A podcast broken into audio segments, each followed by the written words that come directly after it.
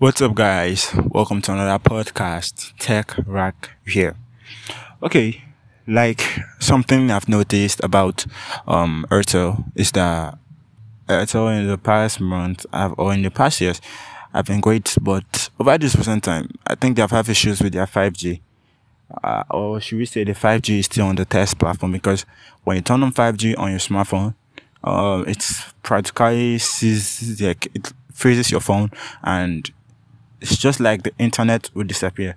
And I've experienced that on the 4G too, because once on your 4G, it also disappears. So I don't know how you guys like uh, feel about this, or you might have experienced it too. But what I think is that Airtel should just like upgrade their system to make it more efficient for other users to like use.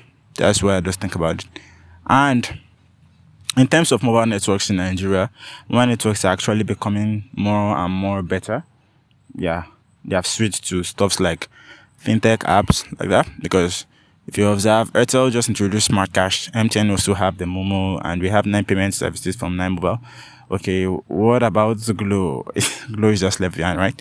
But what I'm trying to say here is that Nigerian mobile networks are becoming greater by the day. So I'm not getting anybody wrong to use Airtel. Airtel is very great.